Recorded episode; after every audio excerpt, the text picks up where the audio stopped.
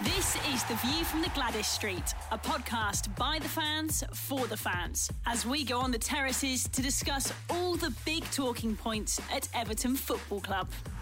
Welcome to the View from the Gwladys Street podcast. It's me, Ian Croll, on hosting duties for what is probably going to be a painful 45 minutes of talking about Everton. It is the fan show, and we are broadcasting from the Royal Blue podcast channel. This week, I'm joined by two guests. First up, we have the return of Mark Crotty, last on the show when things were a little bit more positive. How are things, Mark? You all good? Yeah, good, thank you, mate. You all right? Still, yeah, not bad, mate. You still in Australia? Just bragging about the sun there that you just had? A little bit warm, yeah. Fantastic. Yeah, as I said, Mark is uh, joining us from Australia, as mentioned. If you listened to the show a couple of weeks ago, he has emigrated um, and he's brought a mate along, an Aussie mate, and making his first appearance on the show we have Neil Leahey. Neil is a top blue living in Oz. Welcome to the show, Neil. How are, how are things? I'm good, mate. How are you? I just thought then, because I'm, I'm in Sydney and Mark's Adelaide, so it's actually three time zones that we're on right now. Fantastic stuff. That's uh, so. What so? What time? It's currently as we are recording now. It's quarter past seven in Liverpool. Um, what time is it where you are, Neil? Yeah, so it must be quarter past six in the morning. And yeah, quarter the morning, yeah. Right, fantastic. Well, there you go. That's the, the modern, modern day technology in, a, in full flow there. Um, so, Neil, obviously, you know, it's it's kind of a, an Australian specialty. What, as an Everton fan and stuff like that, what what made you, you go down to Australia? And how long have you been out there? Well, I've, I've been here just over eight years now. Um, I suppose that was the hardest thing of moving away was, you know, missing the football, not just Everton, but the football in general, because obviously the, the times are difficult to watch the football, but um, we come up with ways of doing it every week. Um, so I started off in Perth, a big, um, bit more of an Everton following in Perth or Scouts following in general because it's just smaller. Um, everyone seems to know some Scouts are in Perth, and then I moved to Sydney six years ago, um, and it's a bit more, bit more vast here. So I think I think I know one blue, and the rest of them are spread across the Premier League. Unfortunately, so my conversations are uh, slightly different maybe than what they are in Liverpool, and just discussing it with Blues and Reds. Um, so yeah, probably know more about Tottenham than, than the average Blue. Uh, got got a few of those as friends, but um, but yeah, it's uh, I make it work. Absolutely, yeah. And you you did mention before that you, you knew Mark um, before you moved down to Australia, so obviously you do kind of know each other and kept in touch through the love of Everton, I suppose. Yeah, so there's always been a few links between me and Mark, and then um, a couple of friends of ours told me that you moved over here at the beginning of the year, was it? And then, luckily yeah. enough, that the borders opened the other week, so I went to Adelaide. Uh, it's where my wife's from anyway, so I've got links to where Mark lives, and um, we had a good catch up. Yeah, so a few too many that day, wasn't it, Mark? And um, yeah, but few, and it was sort of mid when we were the mid slump, if you like, of the last four weeks. So uh, yeah, we put a few things there. We put a few things to across the table, didn't we, Mark? So um, so yeah, it's good to catch up, and um, it's always good to, to, you know rekindle old friends. We had a good Everton moan. It was great. That's obviously that's obviously when all the negativity probably started. Then was it when we were in that mid seat that mid slump there? I think it was in Southampton and Newcastle game. So we just we just lost the first one, um, but obviously the warning signs were there. So yeah, um, that's when we met up. Yeah, Right. Well, hopefully more positive positive results over the, the next couple of weeks, and we can both get you to, get you back on um, back on the show. But Mark, you you, you want to mention a, um, a little plug for the the Everton Australian Supporters Club, a, a, special night that's that's planned for next week. Is that right? Do you want to do you want to tell us and, and the listeners what what to expect because it's a bit of a interactive online thing. Is, is, is that what you mentioned? Is that what you said? So they've organised. Um, so the Everton Supporters Club Australia have, have, restarted again on Twitter. I think it went a bit idle or stale for a while. So they've re they've relaunched the Twitter page and the Facebook page, and um, they're going to relaunch a, a, new logo um, on the same night, which is November the fifteenth.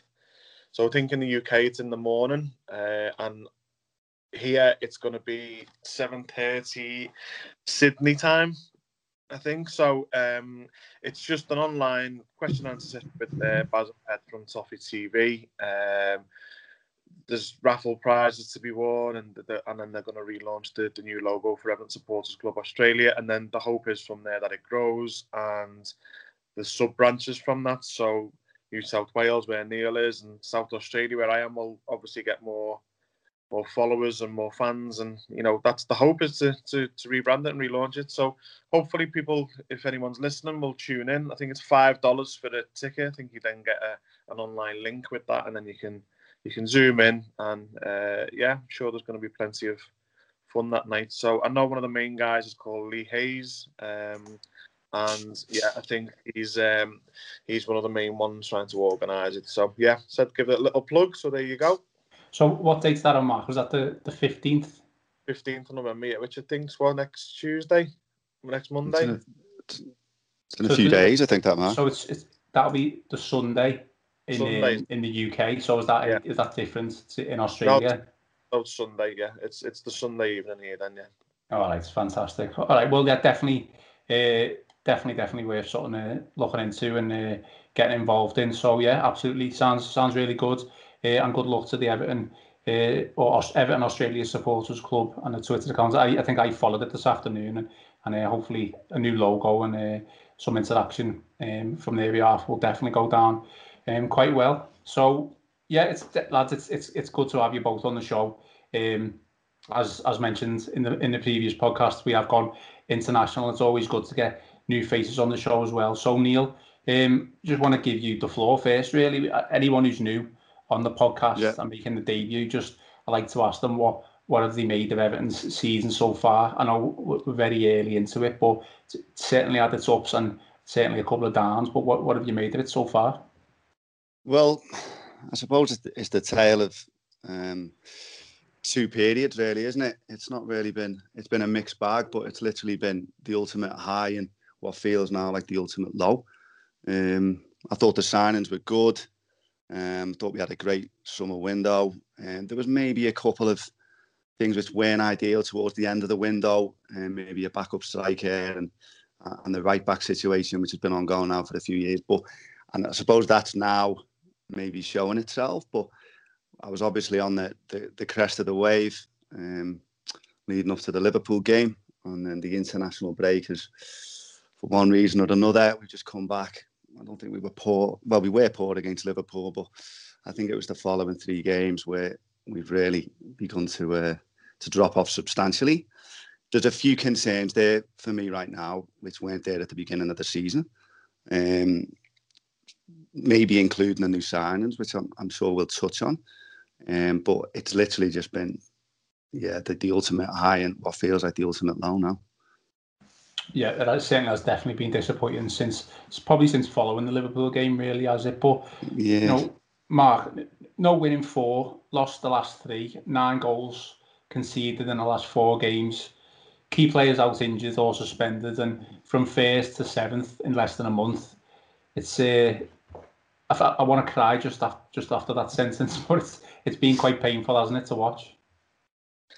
Yeah, I, I think there's been a, a massive um, fallout from the derby from for us, hasn't it? Um, hopefully it's just short term and we can get back on track. But the fallout from the derby was obviously injuries, suspensions, the the huge hysteria from the media, which I can't believe has, has helped us. Um, but then, you know, apart from them excuses sort of sort of thing, we I, I still think that we could have done much better um, over the last three games, and I think I think we've got it wrong.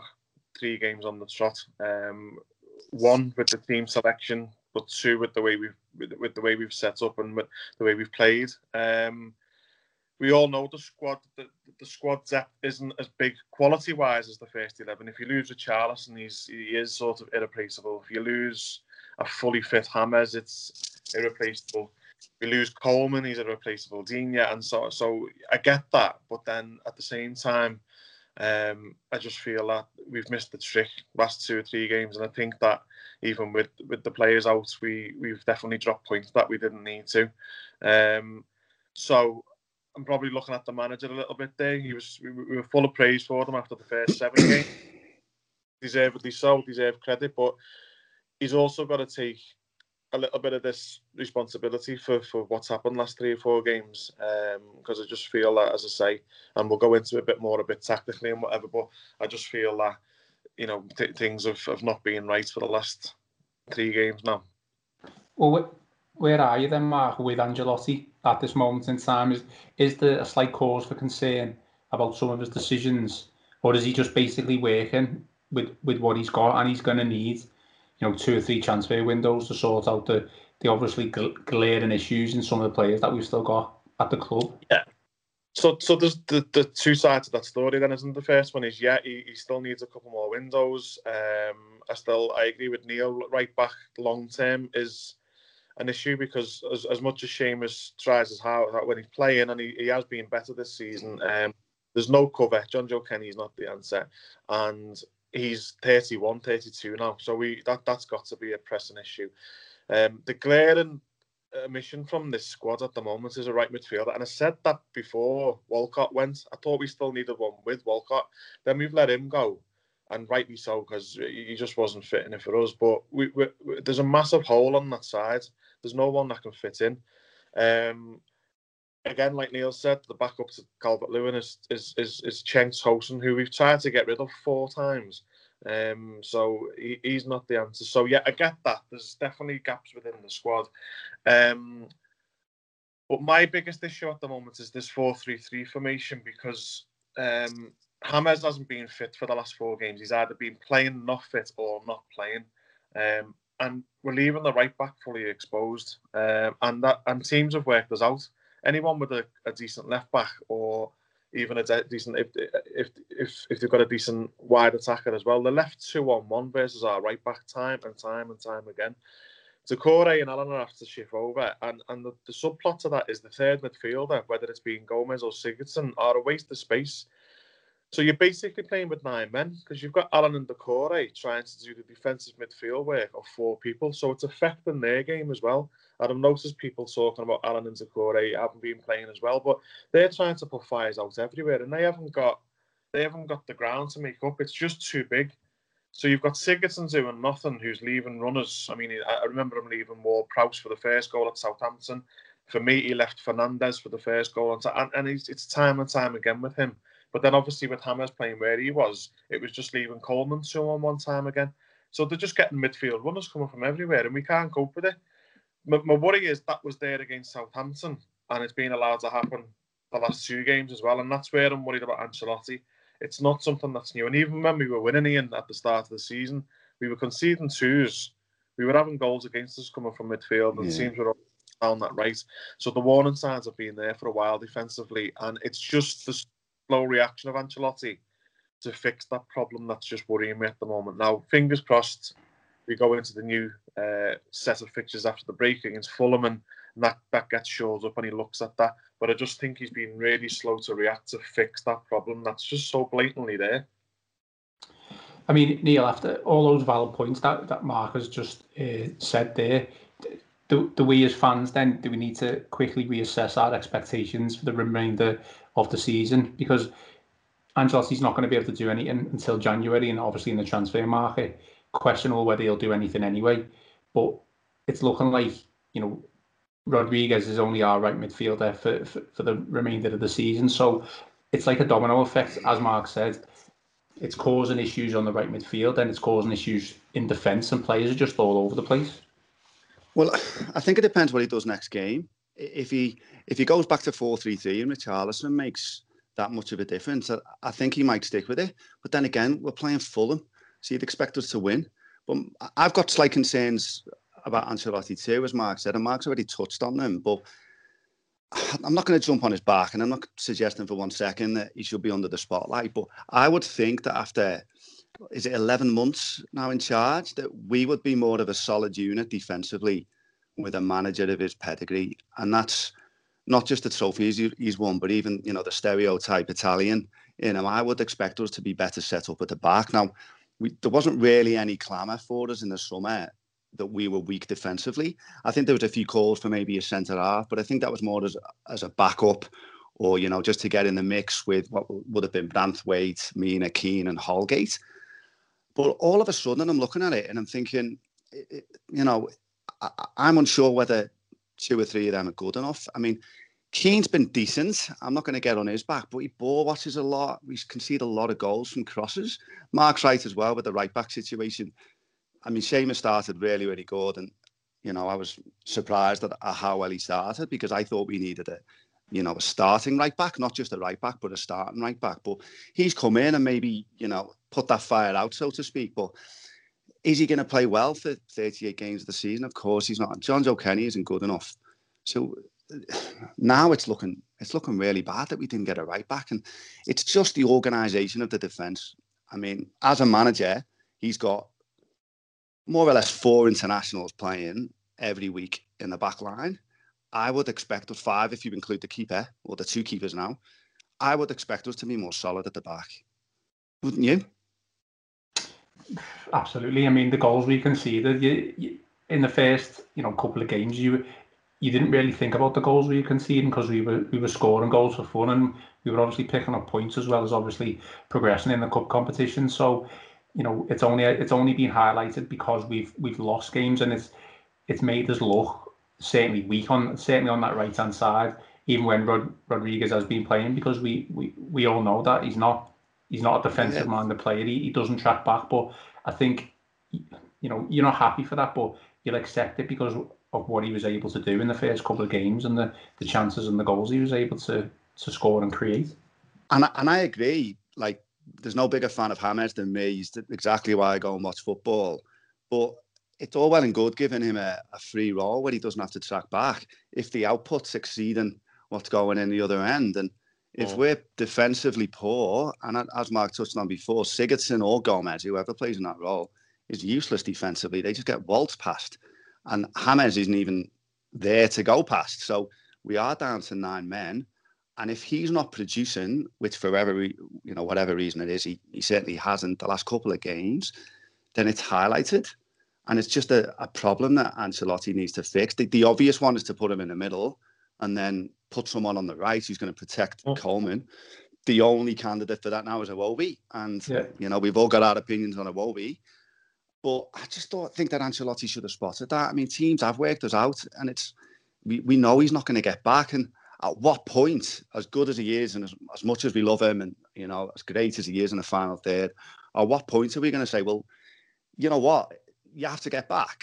you know, like you have to at least at least run around. And and a slightly, I don't want to be controversial here with, with James, but if he hasn't been that fit, and I think he did declare himself fit before the game at the weekend, and Ancelotti made a comment in the press conference that maybe he wasn't. And even if he is 80, 90% fit, I mean, he was dreadful the weekend. And I would expect a player whose game isn't based on energy and running and, and getting up and down and maybe skinning players to to maybe put in a better performance than that. Or maybe it's just a mental thing if he's not 100% at it that, you know, his way to pass goes and he doesn't get involved as much. But it was a bit, it was a bit concerning for me. I mean, I I, I was happy with the team, to be honest, Danny, put out. Uh, I, felt good, not not included aside because I was a bit gutted for him. I felt I felt content so I felt like there was a lot more balance compared to certainly the Newcastle game because we all we all know the issues with that team that Ange- Angelotti selected. So what uh, what were your initial thoughts when you saw that team, Mark? Were you, were you positive? Did you think, you know, this is, you know, Bernard on the left, uh, Rodriguez on the right? Obviously, we the the centre midfield three in um, Sigurdsson, um, Doucouré and Allen. I felt like it it seems you know quite decent, a, a lot more balance, and Dominic Calvert-Lewin spear spearheading. So, you know, we started off well um, and scored scored the goal, and then it just you know that's where the defensive issues again hit us with that uh, with that goal from Fernandes. Um, no, any any time any side that has Gylfi Sigurdsson in the lineup, I can't be happy with me. you know my feelings. It's absolutely useless. It, it's just he, he he he can't run. That's that's the but you can't play a midfielder in, in that role who can't run. He just chases shadows, um, and then you expect some quality on the ball when he gets the ball, and he, just it, it is his passing, his his array, his set pieces. I don't know why he's on set pieces when Hames and Digne were on the pitch anyway, but he, he hits the first man time and time again. I read a stat the other day that he's never scored a free kick for us. I mean, that's why he came, wasn't he? He was a free kick specialist and stuff. But, so he's honestly, he is a waste of time because we are just starting with 10 men. When you then throw a half for Hames in who can't run, you, we are starting with nine men, and that's the that's the problem. We can't have and, and if you think about United, United were under pressure and got a lot of stick, but they've not lost at a domestic away game since Anfield in January. They've got a really, really good away side. Um, I think it was before that Istanbul game, they, they'd lost, they, they were 18 or 19 away games unbeaten. Um, so they're a good side. You can see why, because they've got pace. They've got Rashford, Martial, Fernandes is breaking. They've got other players like Luke Shaw bombing down the line. Um, they just they just picked us off at ease once once once we scored. I mean that um, that is sorry to interrupt, but that, that is their strength. You you just named a couple of attributes in their team. They are Solskjaer has set them up as a counter attacking team, so it's no wonder, regardless yeah. of whether there's fans in the stadium or not, you know, home or away, that they yeah. are better as a as an away attacking unit. Hundred percent, and so that uh, uh, and uh, you know the, the water. That's what I'm saying. The warning signs were there. We knew that they would attack that right hand side, and don't forget Coleman's only just come back from injury as well. So we're left Luke Shaw and Rashford versus a half fit Coleman. Rashford was just allowed to drift wherever he wanted because no one knew where to pick him up. Luke Shaw was just bombing on base, basically playing as a left winger. Um, and so it was. That's what I'm saying about Doucouré. Doucouré's then getting dragged over to the right. Allen's getting dragged over. So then there's bigger gaps in the middle. So Fernandes is just running through a big empty gap into the middle of of Keane and Holgate, who should have done better than seen it and picked them up. But I don't think the protection's there at the moment, and that's my big issue. Is that.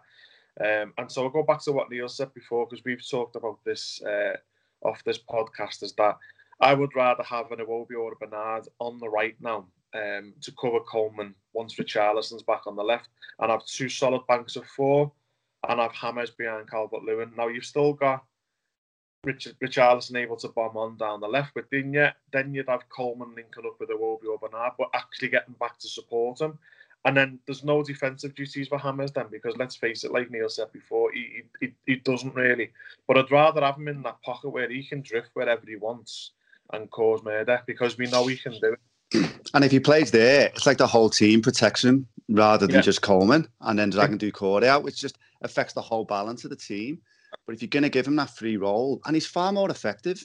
I mean, he's getting the ball on the touchline the weekend, yeah. and they know what he's going to do. He's going to come on his left foot, and it's brilliant when it comes off and he, he switches it so quickly. Obviously, helps if you've got Richarlison on the other side. But I feel like he's getting a bit wasted out there. Yeah. He could do more damage in the middle too. I think it would help him, and it would help. It would help the team. He can just sorry, go on, Mark. I was just going to say, yeah, he can pick up pockets anywhere. Then can't he? He can drift over to the right. He can drift over to the left. He can help build up play wherever he wants to go. And ultimately, let's get someone closer to Calvert Lewin, who's just been so isolated the last three games. Yeah. So, for me, shape wise, um, defensively, that that is so much better than what's working at the moment because you've got cover for both fullbacks and at least you've got two solid banks of four when defending. But going forward, that actually gives us more as well because you get something going from the right, something from the left, and Hames in a far more potent area than because, like like Neil just said, when when he was getting the ball into feet, Hames, he was nearly on the halfway line, and Luke Shaw's literally pushing him back into our own half. I don't want him there. I want him in the final third, causing uh, causing murder, creating chances. Um, so I, I, do think there's a problem with shape at the moment, and that's ultimately what's costing us goals. Yes, Michael Keane could do better um, and, and, attack the ball better. Yes, I do think you know defense def, defensive play should do a bit more. But ultimately, the, you look at the amount of goals that are coming at us from midfield players or from midfield runs, and mm. it's not.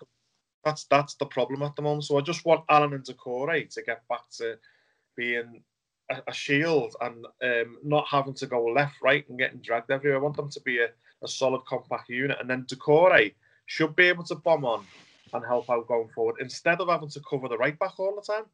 So it, it's, it's I'm just watching it going. It's just there in front of me. I'm just going, what what are we watching here? Because this is just the same three weeks on the trot now.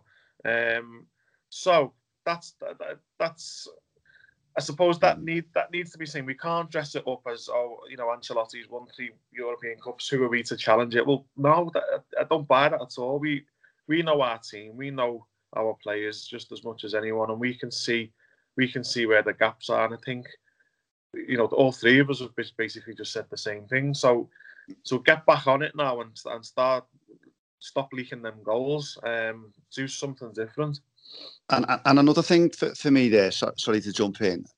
I mean, we've been talking about the defence and and whatnot, but when we were getting the ball in midfield, there was just there was just no bravery. They were just playing it back to, to where it was coming from, and and that that wasn't happening at the beginning of the season. When, when we played Tottenham, and particularly against Palace, the midfielders were taking taking the ball in tight situations and turning and moving the ball quickly and fizzing it into feet, and that was just that, that was why we looked so so much more dangerous.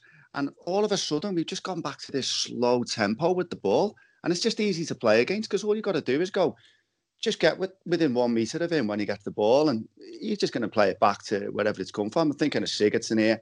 I'm even putting Doucouré in that bracket from, from the weekend. I thought he had a poor game. And it was just it was just very easy to play against. I mean, Neil, the, I, think I asked Mark on this the, the, the last podcast uh, on this question. So I'll go away from the game itself for a moment, but just just basically from what we've all touched upon there and all kind of agreed on, we think Rodriguez is natural fit is the centre of the centre of the park, or you know at least behind the striker or strikers. Have we made a mistake in letting both Kean and Walcott leave? Obviously, Walcott a naturally wide right-footed player. Um, I'm not saying he was the, the answer by any means. I, have criticised Walcott a lot myself. Kean, obviously not. You know, he can play on the on the wing, but he, you would expect him to be a you know a striker. But we we've let two players go there who could play on that that right hand side, and then that would then force Rodriguez into the middle of the park.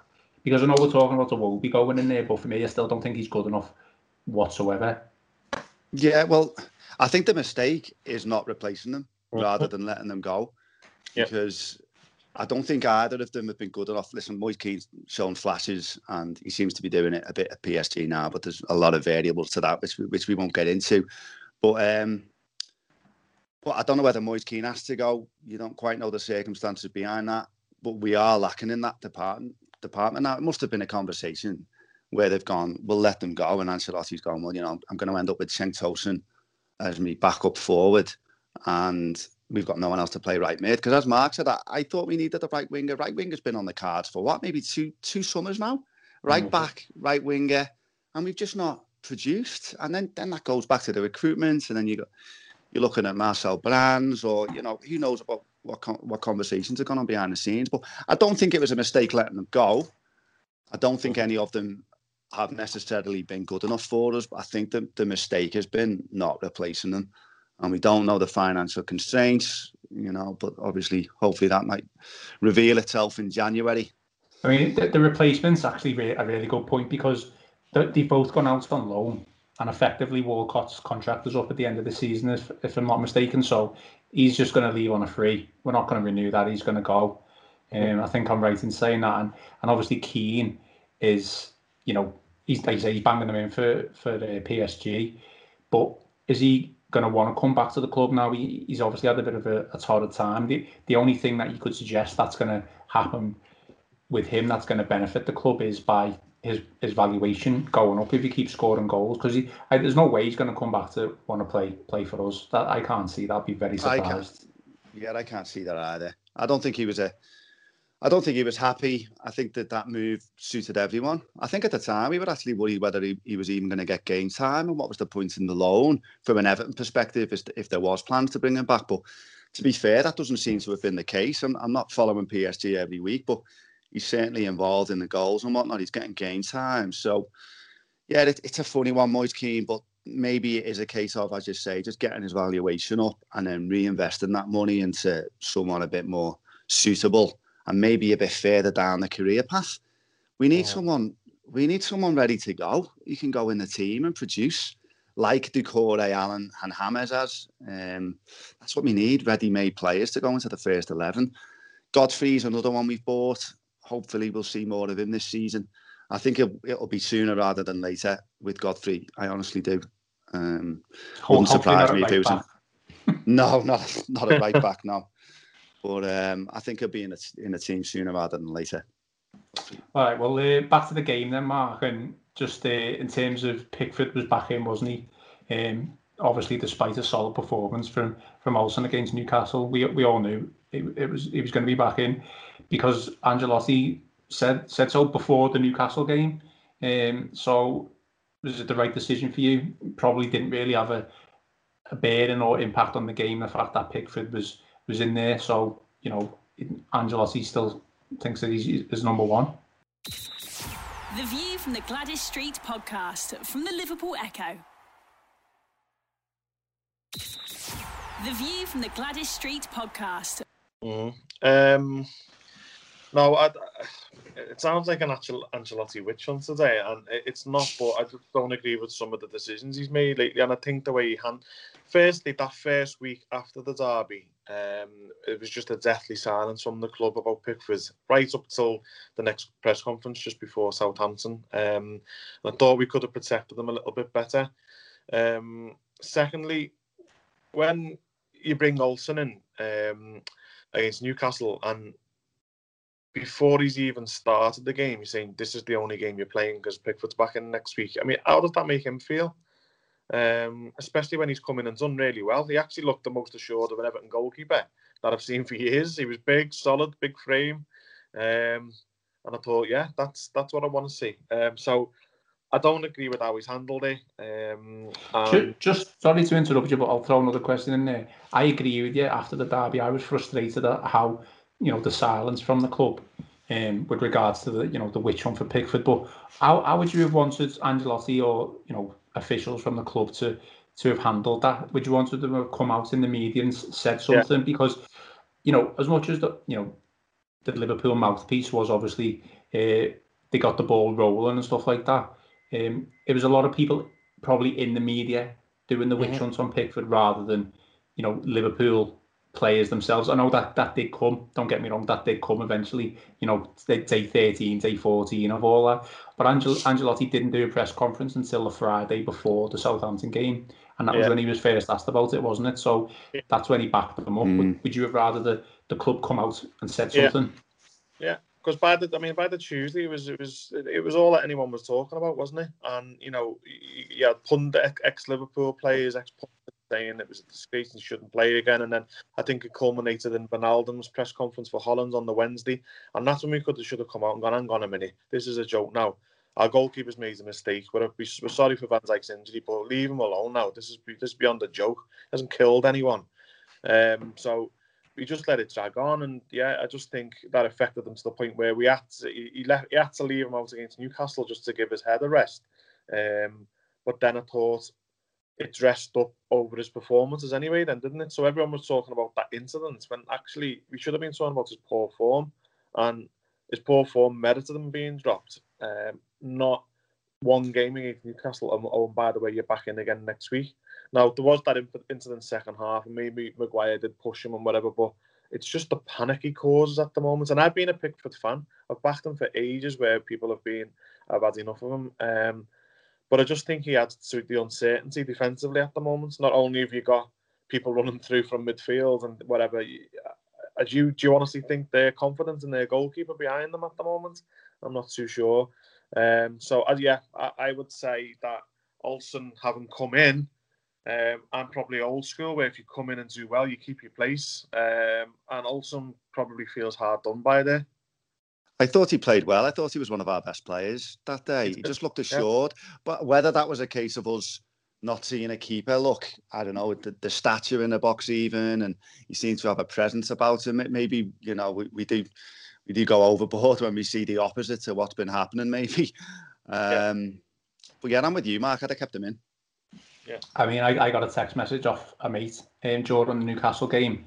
I don't know if you you remember it, where the ball just came in for the cross or the long ball. Can't remember what it was. And Olsen just came out commandingly and caught it. I got a text yeah. message straight away saying, "My God, we've got yeah. a keeper who can catch a ball." I mean, it was quite like funny at the time, but I just think yeah. think back and go, you know, you shouldn't be shouldn't be saying those sort of things yeah. about your keeper. And they, like I say, they, I don't want to like go on a Pickford uh, too much because hopefully he, he, will be able to turn his form around. But Neil, do you think?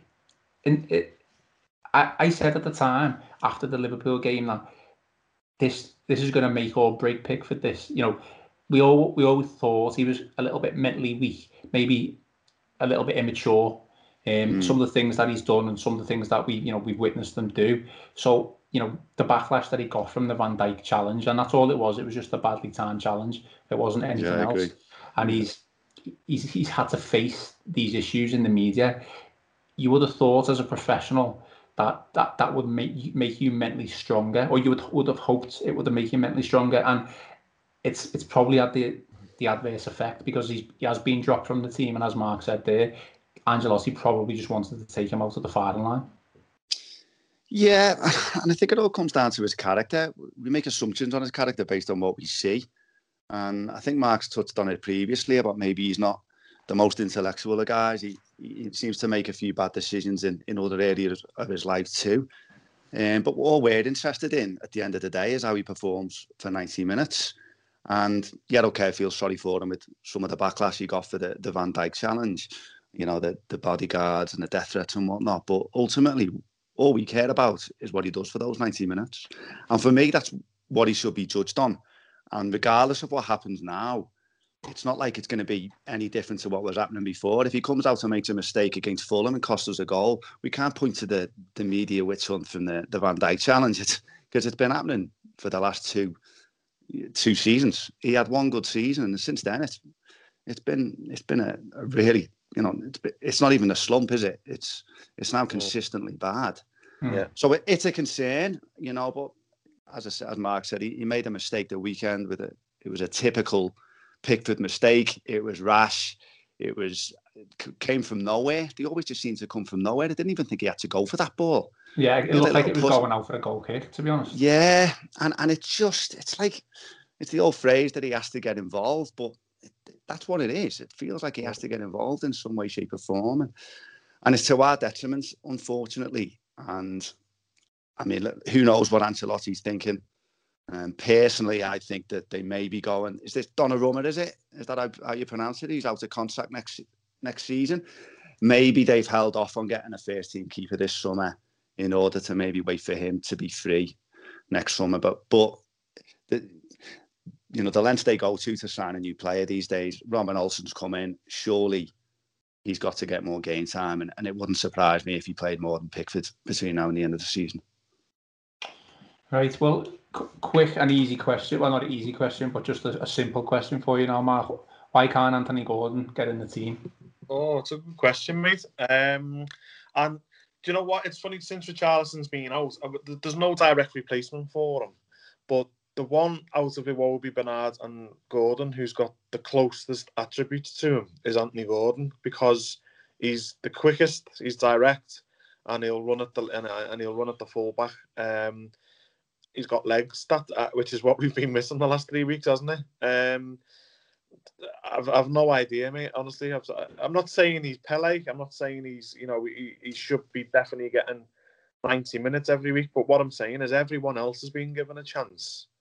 So why not him as well? Um, at least, at least he should have been involved in one of those three games. And I thought against Southampton when he came on, he done all right as well. He was, you know, in a poor performance. He came on and done all right, and then he bombed again. So don't understand it. I have no idea. He Ancelotti's the one who's making these decisions and seeing him in training. But then again, he's seeing Sigurdsson in training and playing him. So um, I don't know, Ian, is the honest question. That, and I think that the lad probably feels hard done by because he probably does deserve a start or two, doesn't he? Considering everyone else is getting one. So you tell me. I mean, you were right there. The Southampton game. I mean, Neil, did, uh, did you watch that one? He, uh, he came on and he had a yeah, had a bright, bright cameo. I thought, and nearly nearly got, got an assist. Yeah, he's a he's a positive player. I mean, I touched on it before, how the lack of bravery on the ball, and he's someone who gets the ball and tries to make things happen. He tries to penetrate, and that's what we need. I, I don't think I, I don't think he's turning to Pele through not playing. It's, it's the old cliche of players become better when they're not playing, but it's because we've been playing so poorly, and with Richarlison missing, to have only played is it what is that the only it's twenty minutes is it across the three games? Um, that's just not enough. And, and you look at our bench the weekend, and there wasn't much was there to bring on. And Anthony, how he's not got on that bench the weekend mm. is beyond me. There's definitely more to it. Maybe it's the incident when he's knocked on his door, but Ancelotti mentioned that, and he, he's too long in a tooth to be bothered by someone knocking at his door. Surely, you know, a 20 year old lad asking him why, why he's not playing. That should just be part of the job. I, I, think there's more to it behind the scenes, whether it comes out over the next couple of weeks. Um, but yeah, I, would be, I'd have, I'd have started him. And just, just while, just while we're on that, I thought Bernard played. I'm not Bernard's biggest fan, but I thought he had a decent first half on on Saturday, and he was the only one actually trying to get the ball and do something with it. Nearly created the other goal with with Lucas Digne.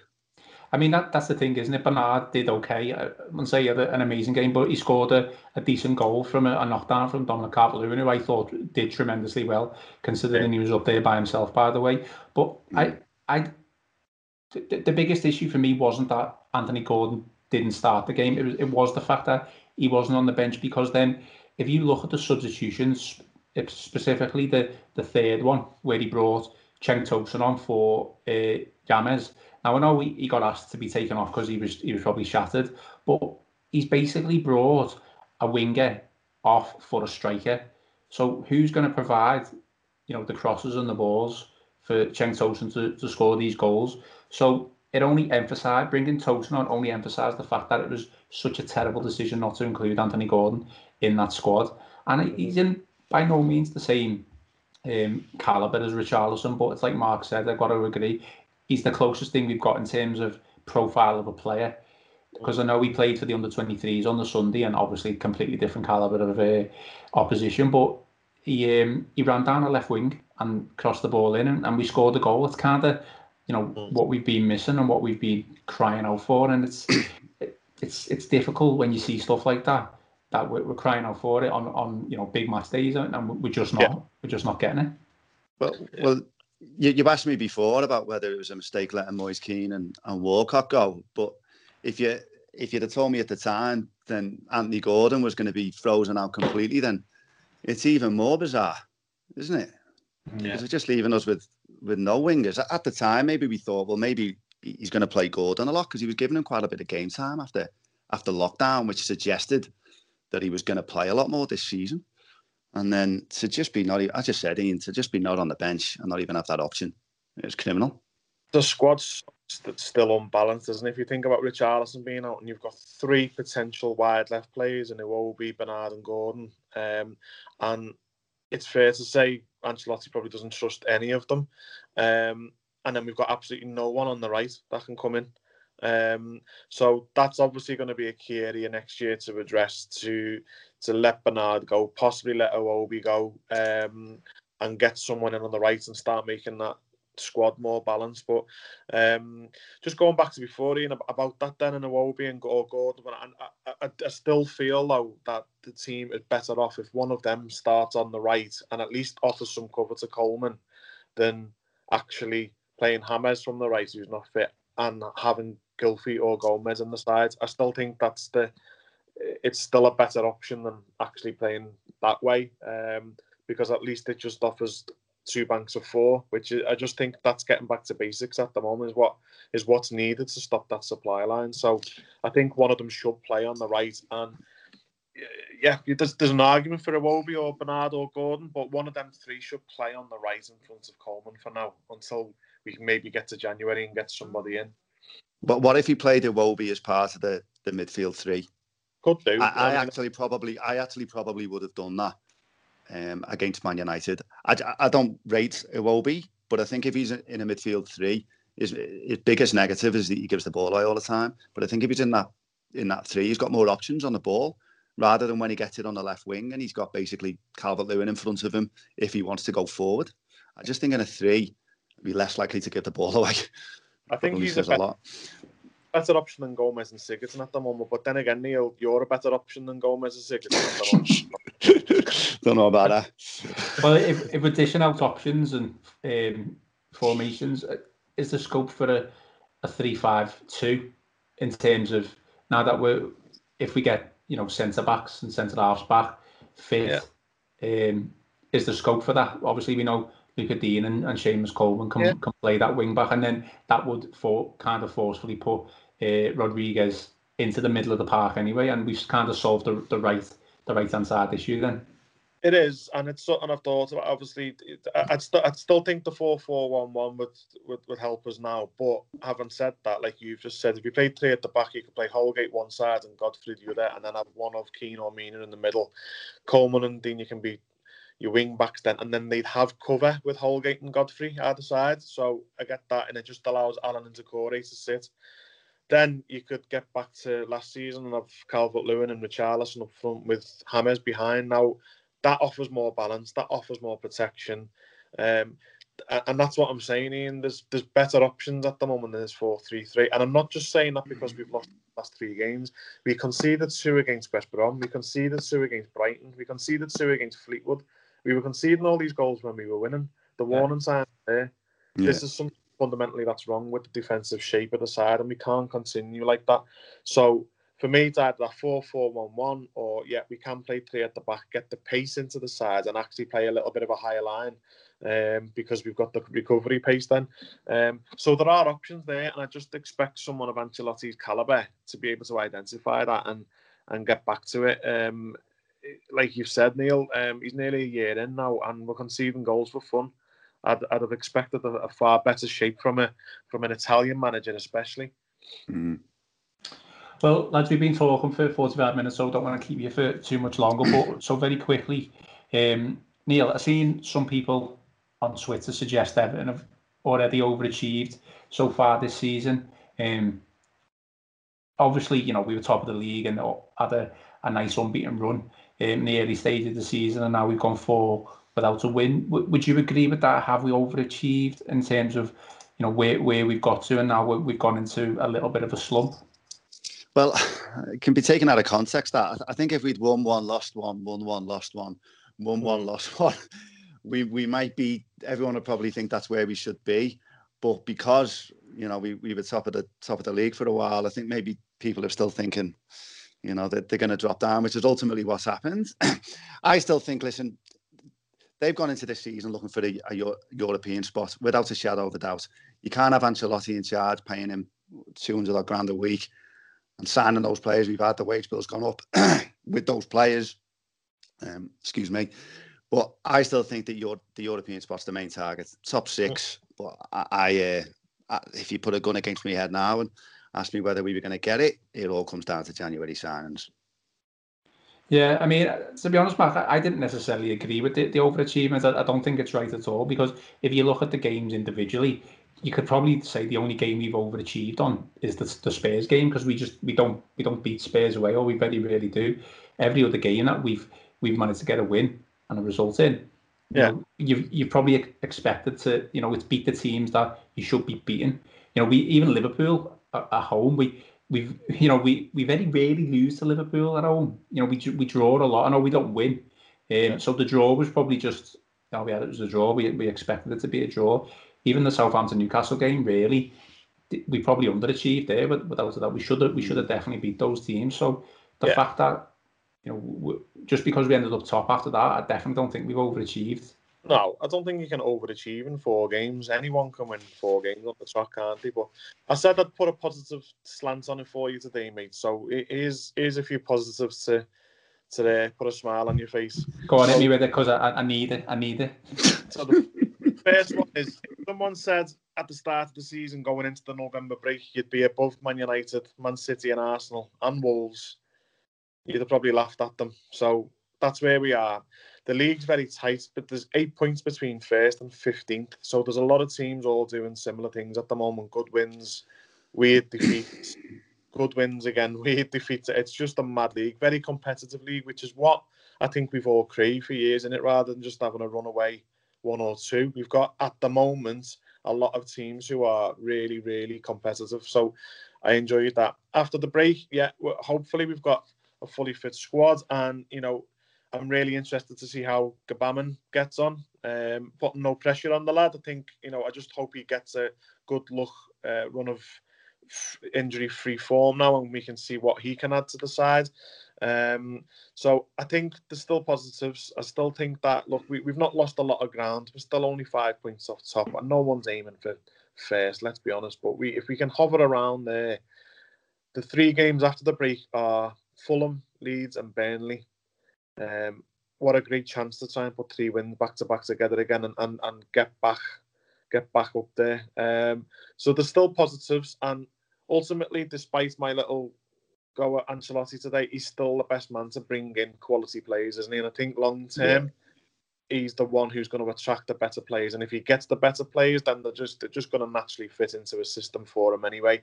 My only gripe is like like I say, I just think he could have done a little bit better with what we have got at the moment. But long term, he's the man that you want attracting these players. And we're linked with Milik from Napoli. I'd gladly have him. Left-footed option up front, tall, can definitely uh, cover Calvert Lewin and, and complement him as well. Um, then you've got the links with Isco. I can see that because we need a bit of creativity in the park. Not necessarily starting every week, but an option that's better than Gomes and Sigurdsson. Um, and so you can see the long term plan with him in place. So if you want some positivity, mate, there it is. It's not full on. We've lost three games, but we've got to regroup and go again. Uh, and hopefully, like I say, after the break, we've got a full squad to to get going again. And um, that that game of Fulham's massive now, isn't it, for for how we set up for the rest of the season? Absolutely. I mean, we won't go into to Fulham, Mark, but I'm not going to put a negative spin on what Mark's just uh, said there, but it would just be typical Everton to lose against Fulham because they've they've had a, a not, they haven't had a great start to the season like themselves, have they really? No, they haven't won a game yet, have they, Fulham? so it's be typical Everton to, to give them three points basically then, wouldn't it? Uh, don't get me back on in after that game if that's the case. Oh, I think all right. I think no worries. Fantastic. All right, lads. Well, um, thank you for coming on the show. It's uh, definitely cheered me up. It's uh, you know, uh, after every game that we, we lose, I always think oh, I literally can't be bothered doing these. And then after every after every chat with the Blues, you just it does it definitely does perk you up. Um, it's a bit of therapy. Oh, it, it, it definitely is. It, without a doubt, it, it definitely is, and it, it definitely helps. And um, yeah, we'll definitely we'll definitely get you back on the show again, lads, without without a doubt. Thanks for me for having us. Thanks, Ian. Thanks for Brilliant. having me on. Yeah, no worries. So that's it for this week's View from Agada Street show. Many thanks for coming on. Um, many thanks for listening. Mark, thank you. Neil, thank you. You've been listening to the View from the Gwladys Street podcast on the Royal Blue channel. You've been listening to the View from the Gwladys Street podcast from the Liverpool Echo.